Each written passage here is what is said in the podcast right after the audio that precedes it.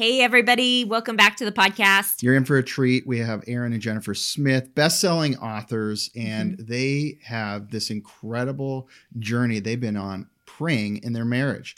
So practical, too. Well, we just loved connecting with them. It's a very easy conversation because we walked with them in life, and they're just really near and dear friends of ours.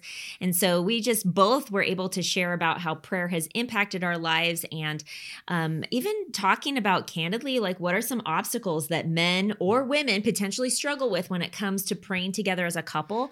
So I think that this conversation, this podcast, is super relevant to marriages today. Listen to it, and then listen to it again with your spouse. Yes. It will dramatically help your marriage. Welcome to Courageous Parenting Podcast, a weekly show to equip parents with biblical truth on raising confident Christian kids in an uncertain world. Hi, I'm Angie from Courageous Mom. And Isaac from Resolute Man, together pursuing the mission to impact 10 million families and their legacies for the kingdom of God.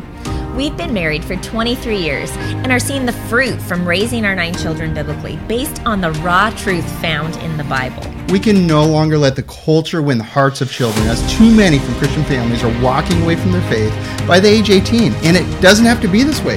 It shouldn't be this way. We're praising the Lord that the ministry continues to expand and impact more legacies. We couldn't do this without you, whether you pray for us, give us 5-star reviews, or share on social. Or even if you purchase courses and merch or join the Be Courageous app community, enjoy the coffee or support financially. We're so thankful you are a big part of the 10 Million Legacies movement. If you want access to all the episodes, show notes, and other biblically-based resources, go to BeCourageousMinistry.org. Join us as we start another important conversation about effective parenting in the fallen world. Hey, so great to have you both on the podcast. Gosh, it's good to see you guys. Hello to you and everyone listening.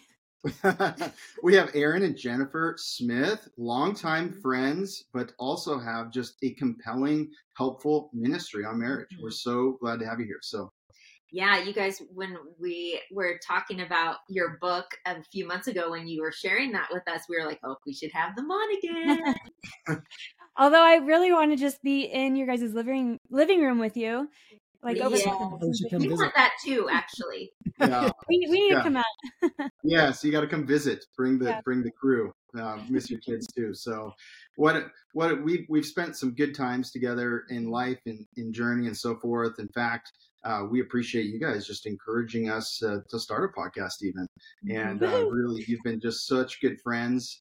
But I think everybody here listening is going to be delighted by this, because God has really touched your marriage in a way to help so many other marriages. I mean, just the amount of marriages that are helped by the ministry you guys do, Marriage After God, is just amazing. So we're really excited to talk with you about it. Awesome. So maybe a good starting question for those who maybe don't know much about your life is to kind of share. I know it's kind of a lot. You guys have been married 16 years, right? Yep. Yeah, almost 17. And a lot happens in that amount of time. It's a lot of years. That's right. And seasons, right? Yep. But I thought that maybe to give you guys an opportunity to kind of share, where did your marriage start out? Did you start out praying strong together and unity? Or you want to share your story? Yeah. So Aaron and I feel like we both grew up having a foundation of prayer from people in our life closest to us. And for me, I would say my mom, from time to time would encourage us kids to pray, but really it was my aunt. My aunt would be the one where we'd be driving and see a car accident, and she's like, everybody, we got to pray for this person and pray for the ambulance and pray for all these people. And so she gave us the room as kids to learn how to pray. And I really appreciate that. And I think that just established in me this desire to want to be close to God. And as I got older, it was just maturing in the faith of knowing how vital prayer is to the Christian faith. And so and Aaron, do you want to share your? Yeah. And I had similarly, my parents both being first generation Christians, my dad prayed with us every night before bed. My mom prayed with us all the time. If anything ever happened, it was like, let's pray. If I was scared at night, let's pray. If school was hard, let's pray. And so I thought that was a normal thing, was, prayer was a normal thing. And I, as we've been growing up, going through marriage and talking to lots of couples over the years and getting comments and messages, it's more common that people don't pray, or they don't know how to pray out loud, or they're afraid to, or feel uncomfortable. So it was something natural for me when we were dating. I would pray with you and you would pray with me every night before we like left to go home. Or even if we were talking to each other on the phone, we'd pray before we hung up. And yeah. Or, like, hey, this thing's going on in my life. And I'd be like, let me pray for you. Or you'd mm-hmm. pray for me. So we were praying with each other right away. And in ministry and all of these things, even before we were married, prayer was just, it was what we did. It was always what we did. Now, I do want to include that my hang up with prayer happened after I got married. So I thought I had this ideal, perfect image of marriage and that it was going to be perfect and all these things were going to be wonderful and beautiful in our relationship. Mm-hmm. And things weren't. And we deserved it because we did all the right things and we waited and we everything. God owes us this. Okay, yes. So I've been refined a lot over the years, but in that, those first handful of years, my faith was really rocked because I did have these expectations of marriage. And when those things were not happening, I was frustrated and I was angry and I was hurt. And I just felt like I don't want to keep going to God for these things because nothing's changing, nothing's happening. Yeah. And I don't know if it was burnout or just an emotional, cold shoulder I was giving God. But that was a really hard moment for me when it came to just my personal prayer life. And I remember nights because we would argue for praying together was at night before we went to bed. And there were nights that I did not want to pray. And I remember Aaron praying over us still. And it was such a huge encouragement to me because I was stubborn. I didn't want to in the moment say thank you to him for doing it. But I am so grateful that you were able to spiritually stand in the gap for us and remain faithful in prayer, even though it didn't happen every single night. And I know you had your own frustrations in that time period. Yeah. But it really held us together and it really gave us a lot of hope in those times of and it was prayer was really one of the only things that because nothing made sense. Everyone's wondering what was going on in the first 4.5 years of our marriage, but we had issues sexually and we had a lot of pain and things weren't working the way we expected them to work. And then on top of that, all of the normal frustrations of newlywed life and learning how to live with each other and having different perspectives and different opinions and different ideas about how things should work. Finances. And everything's just building a home. Compounding. Yeah. Prayer. I didn't have any answers outside of okay, God, I have no idea how to fix this. I have no idea what to, so I'm just going to keep coming to you and hopefully you listen. Hopefully you are going to work. Hopefully you'll change my wife. Hopefully you'll change me. And so I was eventually getting to a point of you just don't seem to be listening to me and getting just as frustrated. It took me longer. I feel like I held on a little bit longer, but it was at that moment of that almost ready to let go and be like, I can't, this isn't working. It doesn't seem like you're listening is when God spoke to me, when God answered. And he's like, are you ready to listen now? And I'm like, oh, so and prayer was, yeah, what did God tell you? Well, that was when he addressed my heart on a very deep level of not just very similar to what he said to Paul when he's like, I'm not going to address your prayer to remove this thorn. I'm just going to tell you that my grace is enough. And so he kind of did that. He didn't address the thing that I've been praying for years. He addressed my view of my wife. He addressed my view of marriage. He addressed my view of him. And I was like, dang, okay. And so his challenge to me was like, are you going to hold against your wife things that I don't even hold against you? Are you going to love her as Christ loves the church? Regardless of circumstances, even if change. I never answer your other prayers. Mm-hmm. Are you going to do the thing that I've already called you to? Are you going to trust me? Are you going to follow me in these things? And it wasn't until I surrendered to that we started to see answers to other things. So mm-hmm. It was a pretty powerful thing, but if we weren't praying, if I was just silent before God and kind of just going through the motions and just playing Christian, quote unquote, we wouldn't have made it at all. God, I wouldn't have been able to hear God, call me out on those things. And so it's why ever since we've started this ministry, which started pretty much right after that scenario with me and God and us kind of coming out of that hard season and beginning to be healed and transformed and God calling us out on these things and us repenting was the birth of this ministry. And prayer was a central part of that from the very beginning, sending out daily marriage prayers for the last 12 years. And then it's turned into books.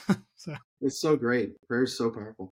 Well, and I remember when I first met you, Jen, and we were meeting because we found each other in a, what was it? It was a, we were blogging on somebody's book launch team or something. We found blogs were a thing once. They were huge. That's right. They were huge. Well, they brought our friendship together, right? Well, and we had just moved to Central Oregon at the same time. And I was like, I think, who reached out to who? I don't remember at the time. I don't remember either. But we met. We met to talk about redeeming childbirth. You were pregnant with all of you. You didn't know it. Yes, that's right. So I remember that. Oh, yeah. Elliot was in the stroller outside Strictly Organic. Was that like 8 or 9 years ago, huh? Yeah. It was a long time ago. But I remember when we were just getting to know each other and, looking at the things that we both were doing and seeing so much like-mindedness. One of the things that I loved the most was that you were constantly posting prayers on your Facebook page. Mm-hmm. And it was like every day. And I remember at one point being like, how does she have time to be putting a post up every single day? Like, it was just like, but I was like, but it's a prayer. Yeah. It's a prayer. Like that, how sweet. Like when you're a busy mom and like all you have in you to, if you do one thing, what is that one thing you're going to do? And that you were putting out prayers. Yeah. And that like showed me the true heart of your ministry. Well, I love too, because prayer, it's a posture of humility. Mm-hmm. And it's sharing something with your spouse, but you're sharing it to God and your spouse is right there. So what a beautiful way to share your heart, when sometimes it can be uncomfortable to share your heart in communication. God pulls out of us our hearts in front of our spouse, and that can be so healing and just an incredible thing. So I love that too, because it's also a posture of surrendering to God's will.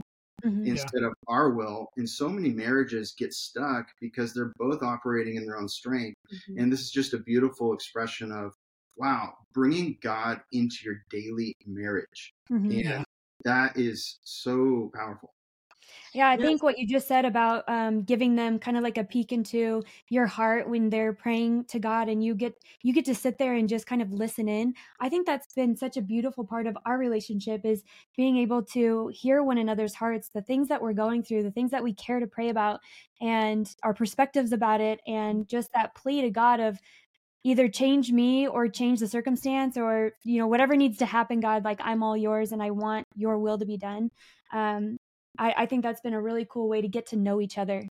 Yeah. And we've discovered that the reason a lot of couples don't pray together out loud, they may have their own prayer life, or maybe they don't, but often there's a trepidation, there's a fear of that level of intimacy. Mm-hmm. Other intimacy is a lot easier than that level of what you just talked about. And so there's this fear of like, well, if I open my mouth, first of all, I'm going to stumble. Like I don't know if I'm going to say the right things. I don't know if I'm going to sound silly or dumb. And then the second part of that is like what we truly talk to God about. Are we ready to reveal that in front of our spouse? Mm-hmm. And the reason we wrote the Marriage Gift, this book, was to make it an easy stepping stone, an easy way to create a pattern and to break through those barriers of fear, to get to a level of intimacy with your spouse that you probably have never experienced before, because praying with your spouse is one of the most intimate things you can do. Mm-hmm. Truly talking to God, when you go before God and to enter into his throne room, and you do that with your spouse, and you bring up, like you said, Isaac, those things that are in your heart that maybe you haven't brought up before, or never have brought up out loud. It just kind of exists there, either confessions or fears or doubts or insecurities, and even things that you're thankful for. Sometimes like it's hard to say things that you're thankful for about your spouse. And then when you say it to God, it's like, you're thankful for that about me? Wow. And we desire to see marriages, if marriages can recognize this and get past that, break that ice. Mm-hmm. Like they're like, oh, okay. It is sometimes scary. I want this. Yeah. What? Oh, you broke up a little bit. Sorry about that. Oh, just get past that fear and realize like, wow, this level of intimacy is so much better. Their marriage will grow closer to each other. They'll grow closer to God, and they'll definitely start seeing God move and speak and transform and change. I have a question for you, Aaron. Guys listening in, husbands, we're supposed to be men, masculine men, leading our families. And sometimes I think that the humility side of praying with your wife can expose weaknesses. This might be a fear of men, might expose some weaknesses, or if I let my wife know what I'm insecure about, if it's provision or if it's something I'm struggling with or these kinds of things, is that leading well? Mm-hmm. And so I just think people have that question. So I wanted to get your take on that. Yeah, we've discussed this a few times in the past, this idea that I think there's two main issues why men might have a hard time praying. They love God. They probably pray silently. They probably, pray at church. But I think what you said nailed a good point, is that humility level, or that humility that we have to step into, shows weakness. Because that's exactly what that is. It's, I guess, as God said, he's like, my strength is made perfect in your weakness. You have to reveal that. But we haven't been taught very well as men, not in the way the current society is saying, hey, let's celebrate the weaknesses. Like, oh, we could be frail, we could be weak, we could be this, but a strength of, I'm gonna shine light on those weaknesses for the sake of becoming stronger, becoming a better leader, those are two different versions of humility. There's one that wants to celebrate the weaknesses, and there's one that wants to say, I'm going to shine a light on it because I don't want those weaknesses. And so if men can recognize that we don't bring to light these things to just say, oh, that's who I am, and I'm just going to bring it up so that you can all like live with it, and I'm going to keep it.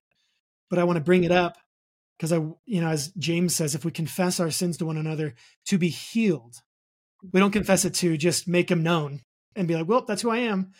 It's for the purpose of healing, for the purpose of strengthening, the purpose of maturity, which is one of the most masculine things you can do, is not just recognize the weaknesses that you have, but figure out how to utilize them or change them and say, okay, I have this weakness. I'm going to seek God specifically for growth in this area. And I'm going to allow my wife to walk with me in that and to encourage me in that.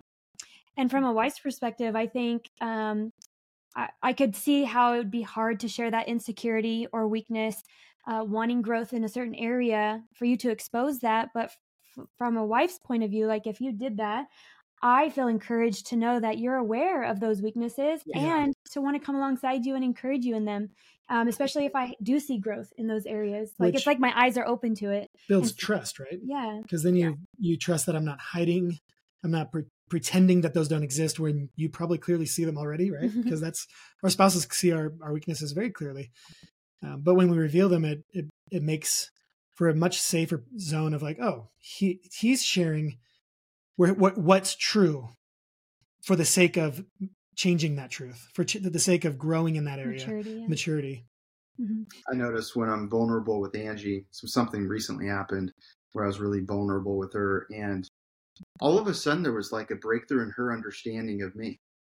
It was kind of amazing. It was like, she just became really soft towards me. And I'm like, wow, I got to be more vulnerable with her more often. It's really great. She's like, oh, she's touching me.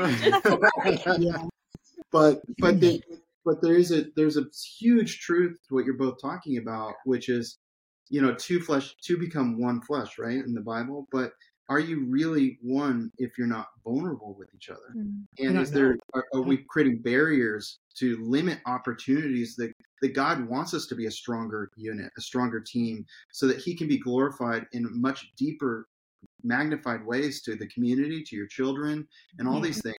There literally could be walls that could be broken down in marriages if they just showed that humility towards one another and were grew in comfortability of sharing the real things on their hearts. Mm-hmm. And prayer is probably the safest way to do that, because we have the protection of God. We're talking to God. Yeah. Awesome. It's true. It's so cool. I think the other thing that I've experienced in my own life, things that I've considered, I'm like, oh, this is, why am I having a hard time with these types of things? I think over the last handful of generations, there's been a mentality shift on certain things that are spiritual, certain things that are should be just marks of a believer. Like, a believer prays. We talk to the God we believe in, but it almost has a perception of it's feminized. It's like, oh, that's a praying out loud and worshiping like that, and doing these sorts of things, and that sort of ministry is that's what women do, not what men do. Men need to be quiet. Men need to be held in, and you're not supposed to let go of anything. And you don't reveal yourself. You use that word vulnerable. And men are probably cringing, like vulnerable. You want me to be like vulnerable? Because quote unquote, society has shifted this idea of like, no, or I don't know if it's been men or I don't know who did it, but certain things that should be marks of a believer, things that we do because it's what Christians do. Oh, I don't do that because that feels too much like not who I am. And you're like, well, no, actually talking to God, if you read the Bible, all of the men, like even Paul, he's like, I wish that the men would pray with their hands lifted high without anger, it's a masculine thing to fearlessly go before God. It says that we do it boldly. Yeah. And to not think it's something that's outside of my ability or character, but it's actually something that my character needs to be conformed to, that I know that I need God, that I cannot do this on my own. And that's much more strong than someone who acts as if they can do it on their own and tries to do it on their own. And we're going to always fail in that, either by overpowering and being rude or angry or using our physical and none of those things are going to be godly. The Bible teaches all about how we can be as godly men. Right. And so I just want to encourage the listeners and even myself, because I have to be reminded of this, that being a spiritual person, talking to God, coming to him, being vulnerable with my wife are not feminine traits. That's just, those are things that are spiritual traits because we trust in someone bigger than us and outside of us. Well, I'll go ahead. Well, I was thinking about where would this have this trend of femininity or, perceived. I think it's perceived. Yes, exactly. And, one of the things that I've noticed at churches recently is that they're always promoting women's prayer meetings. And It hit me a few times because I was like, well, why aren't the men meeting to pray too? Like, wasn't it just a prayer meeting? Why is it a woman's prayer meeting that we have a slide for in the slideshow? And it was multiple different churches that were all promoting these women's prayer meetings. Pretty standard, yeah. It is. It's a standard thing. And so I think that you really hit on something here that needs to be there. There's really a need for a revival in the churches that it's like, no, the women are not the only ones that need to pray. We need to have all believers praying, men, women, children, all ages. It does. There's no qualification to be able to talk to God. Mm-hmm. Jesus came and fixed that. Yeah, the qualification was Christ. Yeah, exactly. I just want to encourage my brothers out there too that it's not about how long the prayer is. Mm-hmm. It's about praying. And if somebody's of less words naturally, they might be of less words in their prayers, and it doesn't make it any different in quality of a prayer. And so sometimes I think that it can be discouraging to men sometimes because women, a lot of them, have a lot more words, and that can come out in an eloquent prayer that's beautiful. And I mean, Angie's fantastic at praying. So but I had to learn early on that no, God made us differently. My prayers can be short and powerful, and hers can be long and powerful, and that's great. Yeah.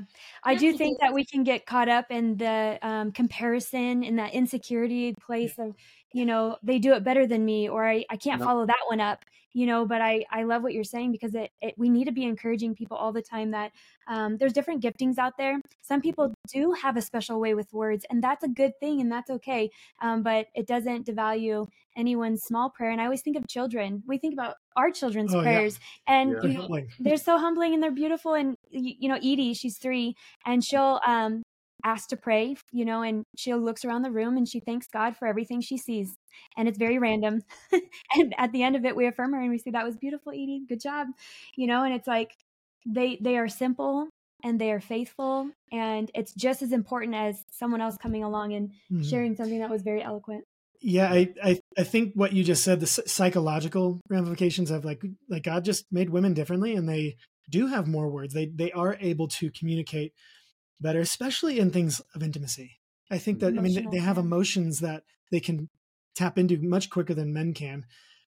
But the reality is, and Jesus spoke on this, like it's spoken of over and over again in the Bible, this idea that it's not about the quantity of words or the specific words used. It's about the heart of the one praying. The posture. And it's so much so that we're told that when we don't know what to pray, that the Spirit prays for us. And so there should be freedom in coming to God, not a fear of, I mean, we should have fear of God, but in reverence of God, but not a fear of like, oh, am I going to trip up in my words? God's like, are you coming to me? Is your heart with me? Are you for me? And there's been so many times that my prayers are just huffs. They're just breaths, like, and I'm sitting there quiet. And I have none words, zero, none words. Yeah, zero words come out of my mouth, but I can feel me praying to God. I could just feel my heart wanting to receive from God. And like you said, that there could be your wife is just beautiful with her words, and God's still looking at her heart, because someone can have all of the right words. Someone can have the most poetic prayer, and God be like, no, like what you just did was hypocritical. And I'm not receiving that, because he wants us to pray with humility, with humble hearts, with sincerity to him, that we come to him, not with a mask on, not fake, not trying to coerce him into anything, not trying to manipulate him or anyone listening to us, but true, honest, sincere prayer, which, like you said, Isaac, it could be a few words, and God knows already what we need, it says. And so I pray everyone listening that they would get out of any perceptions they have of like what it means to talk to God, and that they would just talk to God, regardless of what they think, they think other people do it, how they think, how other people might think they should do it. And that they would just recognize that he wants to hear from us. We hope you're enjoying this episode. We just want to take a quick moment, because there's so much free content we're putting out. The way we're enabled to do that is by people purchasing courses, people financially giving, people joining the Be Courageous app, switching where they get their coffee and to all buy Be Courageous coffee. So BeCourageousMinistry.org is where you can find all of that. And at CourageousParenting.com is where you can find the infamous parenting mentor program that thousands of parents are raving about. Intentional Christian parents go through this, and it radically aligns their marriage and gives them a roadmap that they can make unique for their family and the needs of their family based on the training in there. And it's just incredible the fruit that's happened. So you need to learn more about that at CourageousParenting.com. In addition, you guys, a lot of the parents who went through even some of the very first programs that we did a few years ago, I'm just going to share with you guys one of the testimonials that we got. But I love seeing them active in the app with us, because they're part of the Be Courageous app, which is where the Courageous Parenting Mentor Program private group is at. Yeah. And so they're a part of all the future lives and able to participate in the Q&As. And we love hearing from them over and over again. But here's one of the reviews or testimonials from Marissa Rice. It says, when I talk to people I know personally, and they know my husband and I for a while, they make comments like, but even before the parenting mentorship, you guys love Jesus and you wanted the best thing for your kids and you worked hard to train them up in the Lord. And they're absolutely right. Yet I explain it to my friends this way. It was like we were on the same sports team together. You know, we wanted to win, but this training came along and literally trained us. And I'm so glad we showed up to practice. Aww. Such a cool testimonial. We love the Rices. They were in our second program we ever did. And they've been such supporters all along the way. Yeah. So anyways, we just wanted to share that, and join us in the Be Courageous app. It is free for the first 7 days, and it is such a powerful community, but there's also exclusive resources. We're talking about marriage in this episode, like the Courageous Marriage series, which is free for everybody in the app. So come join us, and we'll get back to the episode. You know, this is so true about prayer. And a lot of times I think there's blockages of people praying because of their own relationship with God, and maybe some secret sin, or something that they're keeping a secret from their spouse, or something just blocking their relationship with God. God's always there. He's right there with them, but they somehow have something that's limiting them from even having that kind of relationship with God where they feel comfortable just praying out loud to their God. And so what do you guys think about that in terms of marriage? Well, I think that we're advocates of transparency and sharing. You know, I started my ministry under the term Unveiled Wife, and just this idea that what I was learning in marriage was that when I share my heart with my husband and with God, there was this cool, like, corresponding emotional connection that I was growing in understanding the importance of those things. And it made me feel so much closer to Aaron when I was actually truthful and honest, even though it is scary to share you know, things that you have in your heart that you don't want anyone to know, or you think like, well, if I tell them this, how are they going to respond? And for someone, are they going to use it against me? But for your spouse to be able to sit with you in that and love you still, that is true love. And that's a transforming feeling and experience. And it changes a marriage. It's really powerful. And you experience that with God too, when you can go to him and offer your heart to him. Cause you know, some people will say like, he's the all knowing, he already knows, why do I need to go to him in prayer? Which I was there before. But what I experienced is there's a difference between him knowing me and me offering myself up to him to know me, to be known. And I don't know, I would encourage also, because there's probably a lot of marriages where either the husband or the wife's listening or both, and they will get that negative response if they're doing what we say. Mm-hmm. Maybe if they say, hey, would you pray with me? And they're going to be like, no way. Right. And that's going to be rejection, and no one likes rejection. Or they're going to reveal an area of their heart that they're afraid to reveal, and their spouse is going to not respond well to it. Maybe to be honest, they probably won't even know how to respond well to it. It'll just be out of their nature, they're going to respond. But that leads to this idea that we aren't doing this because we know the outcome of our spouse. We're not doing this because we can control the response that we get. We trust God. And so we can do things out of obedience, regardless of the response. You know, think about the martyrs preaching the gospel and then being killed for it. Like they didn't get the response they were hoping for. They got the opposite, but that was a part of the deal. And so in our marriages, we can trust God. And it might even start there before even going to your spouse. First, just go into a place of, okay, Lord, show me how to be bold and brave. Show me how to open up these parts of my heart that I've never revealed to my spouse before, and help me to do it with you and for you first. Mm-hmm. And then would you prepare my spouse? Would you help them navigate how to walk with me in this? Would you, and I would imagine this goes for sin. This goes for past hurts. This goes for emotional brokenness that has never been addressed or revealed. There's an infinite number of situations that this could be, you know, causing these kinds of fears, but doing it in a form of, the purpose is healing before God. It's closer relationship with God. It's growing in your faith with God, and you're trusting that God is going to deal with your spouse. You're trusting that he's going to lead them and guide them, and however long that takes. Mm-hmm. And so So good. I mean, we're living in unprecedented times. I mean, everybody understands this. We're seeing things happen before our eyes. It's kind of fascinating and exciting to see some potential biblical prophecy coming about and so forth, and being around in these times. But one of the things, and then, you know, you have some people doing some light prepping, maybe some food storage, and you have people doing lots of it and in between and these kinds of things. Yeah. And that's not what I'm getting to, but I think more important than that is marriage prepping and making sure our marriage is strong so that when we go into these harder roads down the road, whether they're inflicted upon our marriage or upon our family, it might have nothing to do with our relationship, but we're more resilient.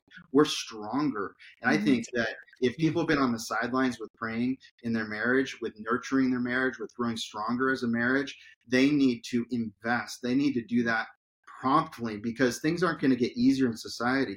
But there, we have a good God, and he, you know, we have the Bible, and it tells us, you know, generally how things are going to happen. And so we can see these signs and these things, but you know what gives great confidence?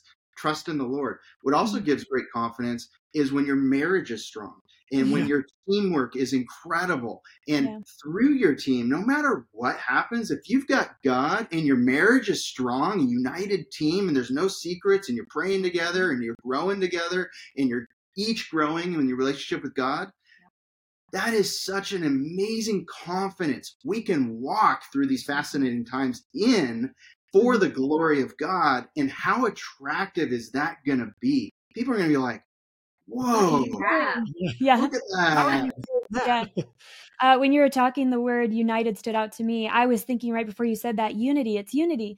And we need more unifying activities as couples. I feel like so often we have kind of individualized our lives as far as like ministry over here, ministry over work. There. Yeah, we go to work, we do this, we do that. And you can almost find yourself on autopilot in a sense of like just the pace of today's world. Mm-hmm. And I think that marriages need something that will help unify them so that they can do exactly what you're talking about. And prayer is a perfect way to feel unified in your marriage, even if the thing that you're praying about leaves you feeling a little disjointed. That's why you're bringing it to God. Yeah. The fact that you're doing it and praying about it is unifying, and it's bringing your oneness before God. And so Isaac, I'll take what you were just saying one step further. Like, not only having a strong relationship with the Lord, and also in your marriage, that family unit being like the focus, the starting point, doesn't just make going through these things easier, because it does, but it actually, it becomes a really powerful weapon for the kingdom of God. That there, I mean, it tells us that we have an enemy that is against us. We have the powers of this dark age, and that's what we're battling against. And we're not battling in marriage. You're definitely not battling it alone, and you shouldn't be. And there's a lot of marriages that are, that they're battling on their own, and they're not unified, and they're not together. And how hard is that to battle against this external enemy while at the same time you're battling your internal enemy? That doesn't make anything easier, and you are not effective. So I've often said in the past that if the devil can't take your salvation, he's definitely going to take your effectiveness. Yeah. And so, are you being effective as a couple for anything in life? Raising good children, just that minimum. Is that one of them? Or having a good example to your neighbors? Those are very small tools, but those are very powerful ones, let alone going and actually using your life and your resources and your time and your energy and your work as a form of spreading and growing the kingdom of heaven. Mm-hmm. Amen. Amen. It's interesting, as we've been talking, one of the things that we get a lot of messages, you guys probably do too, from people who are in broken relationships. Yeah. They're trying to rebuild trust. They're trying to, be patient with a spouse. They're trying to be kind to a spouse. I mean, sometimes just right? Like, I literally think through, and as I was thinking of this question and this topic, I'm thinking of 1 Corinthians 13, love is patient, love is kind, it is not rude, it does not boast, it's not self-seeking, right? And then you think about prayer and what prayer does to help you love your spouse. Yeah. You know, I also think of that scripture that says, live with your wives in an understanding way, lest your prayers be heard.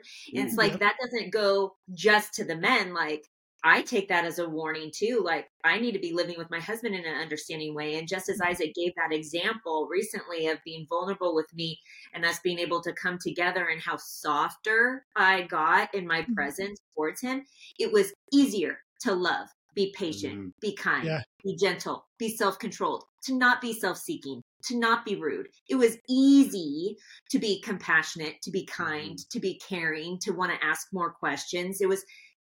Your nature literally changes in you when your spouse is honest and vulnerable with you. Mm-hmm. And so, how can a person live with a spouse in an understanding way if they don't have any communication, if they don't have any understanding of what's going on inside them? Mm-hmm. And if a person is having a hard time communicating in the first place, prayer out loud in front of your spouse, where you're communicating God. Maybe it's easier to say it to God because you've already said it to God, but your wife hears, and then it's easier for her to live with you in an understanding way, or vice versa, husband to wife, right? Yeah. And so I just even think of how many people are out there saying, it's hard for me to be patient with my spouse. Mm-hmm.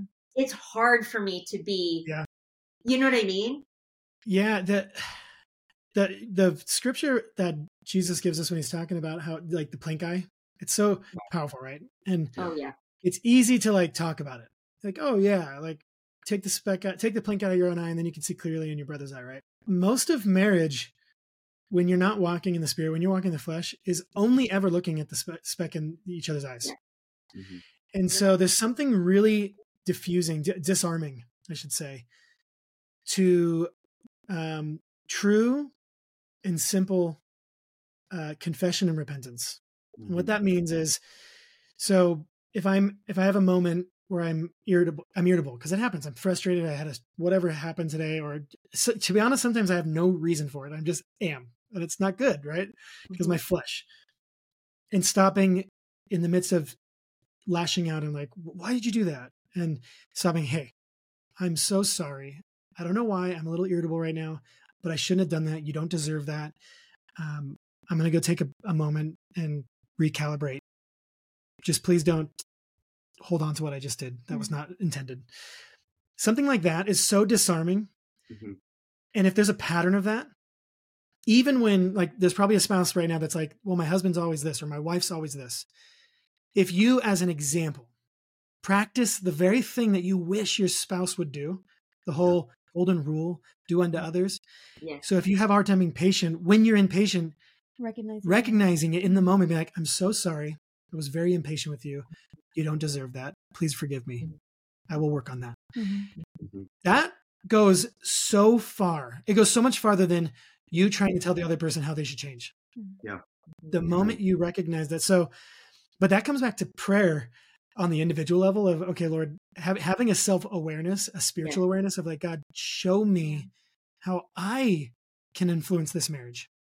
Show me how I can be an example to my spouse. And I think people would see some amazing fruit from that. And if, you know, on that note of how I can change also, mm-hmm. right? Like one of the things that we've been talking a lot about to wives on how they can encourage their husbands to lead, because that's one of the other very common questions mm-hmm. that we get on a regular basis. And one of the things that that Isaac and I talked about is, you know, a lot of times you can go through the most basic list of, oh, have you tried this? Oh, have you tried this? Oh, have you tried this? Have you tried this? And they can go, I do it all, Angie. I do all those things. It's not working. And then I go, well, so if all these things you've tried and it's not working, then change you. Because no, Angie, the worst thing that could happen is nothing changes. What's the worst thing, right? And but the truth is like people will oftentimes pray for their spouse to change, right? And I'm not saying that it's bad. Like worst case, I think, you know, if someone has an addiction for something, you're aware of it. You're gonna pray for them to not be in bondage and addiction, right? Yeah. So I'm not saying don't pray for that. But sometimes the most valuable prayer is, Lord, show me how I can change to help them better. And to just love them more, because sometimes the addictions, the sins, the different things, the struggles, the emotions, the irritableness, whatever it is, sometimes it's because it's triggered too, right? By a spouse. Yeah. Well, there's a pattern that happens. Yeah. And then it's like back and forth. Mm-hmm. Yeah. Yes. Yeah. And so you have to break the pattern. Right. And what's the best way, like for a couple that's maybe listening right now and they haven't prayed together out loud, maybe, and I'm not talking about like praying at the dinner table with the kids. I'm not talking about praying with the kids at bedtime and you're both there together and you're praying. I'm talking about in the bedroom by yourselves or on the date night, in the car, outside on a walk, you're just praying together. Mm-hmm. Like if you've never done that before, maybe even when there isn't an issue. Just because you want to connect with God together, because there's like a sweetness there in marriage. Yeah. Mm-hmm. That literally can be the weapon that breaks bondages. Yeah.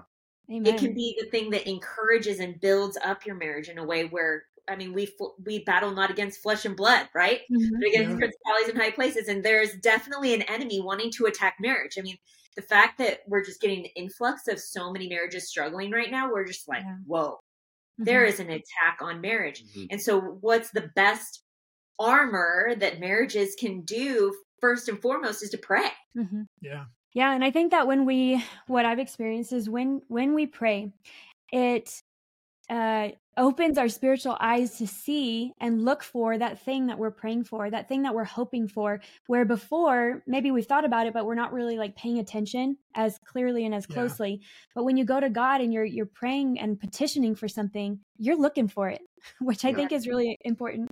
And it actually makes a huge difference. There's so much psychology, because God knows how he made us. Like our brains work the way they work because God designed them. Now things can dismantle and damage them, but in general, like we all love affirmation. We all love being encouraged. We all love being pointed out when you do the good things, and we hate when the bad things are pointed out. Mm-hmm. It's just natural, right? And when, like what you were saying, if I'm praying for my wife in a certain way for how she is toward me, like in approaching me, and my heart is truly for her to grow in that area, my heart is truly to see God work in that area, and I'm probably going to be more prone to recognize it when she does little things, even if it's not exactly what I was hoping for. Yeah. I'll be like, wow, that's not normal. And you went out of your way to do that. Mm-hmm. That's so awesome. Mm-hmm. And I'm also going to be more prone to thank her for it, encourage her in it.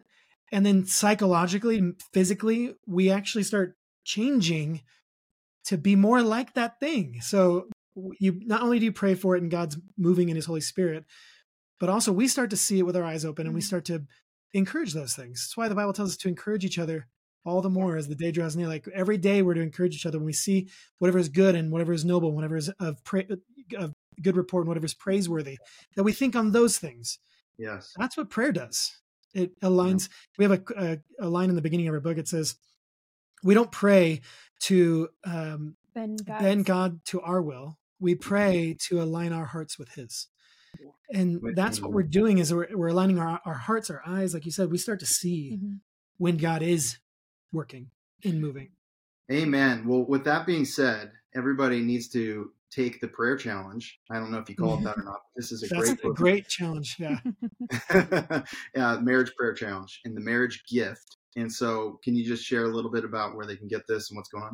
The easiest place that they can go to is themarriagegift.com and can read all the information that they want or order the book right there. Yeah. And if they want, we've been doing an 8-part series on prayer, specifically going through the Lord's Prayer on our podcast, which is also called Marriage After God. And so you can find it anywhere you subscribe to podcasts.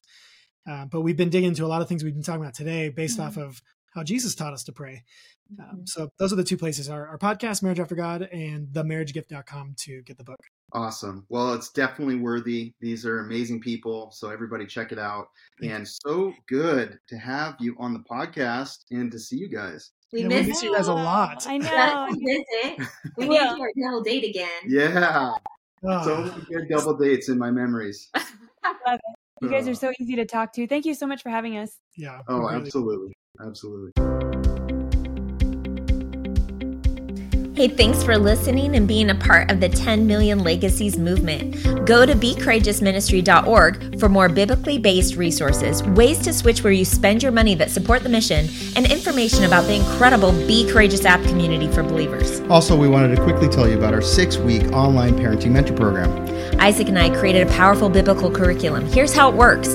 Each week, we release a video session with a downloadable parenting packet to make it easy for you to incorporate those teachings directly into your parenting. This is an incredible self-paced program. We cover everything from tending to their hearts, handling obedience, to overcoming mistakes most Christians are making. But more than that, it's a supportive community. You'll have access to our private group in the Be Courageous app, live webcasts, and direct access to us. If you're interested in joining our next online parenting mentor program, secure your spot now at BeCourageousMinistry.org. That's BeCourageousMinistry.org.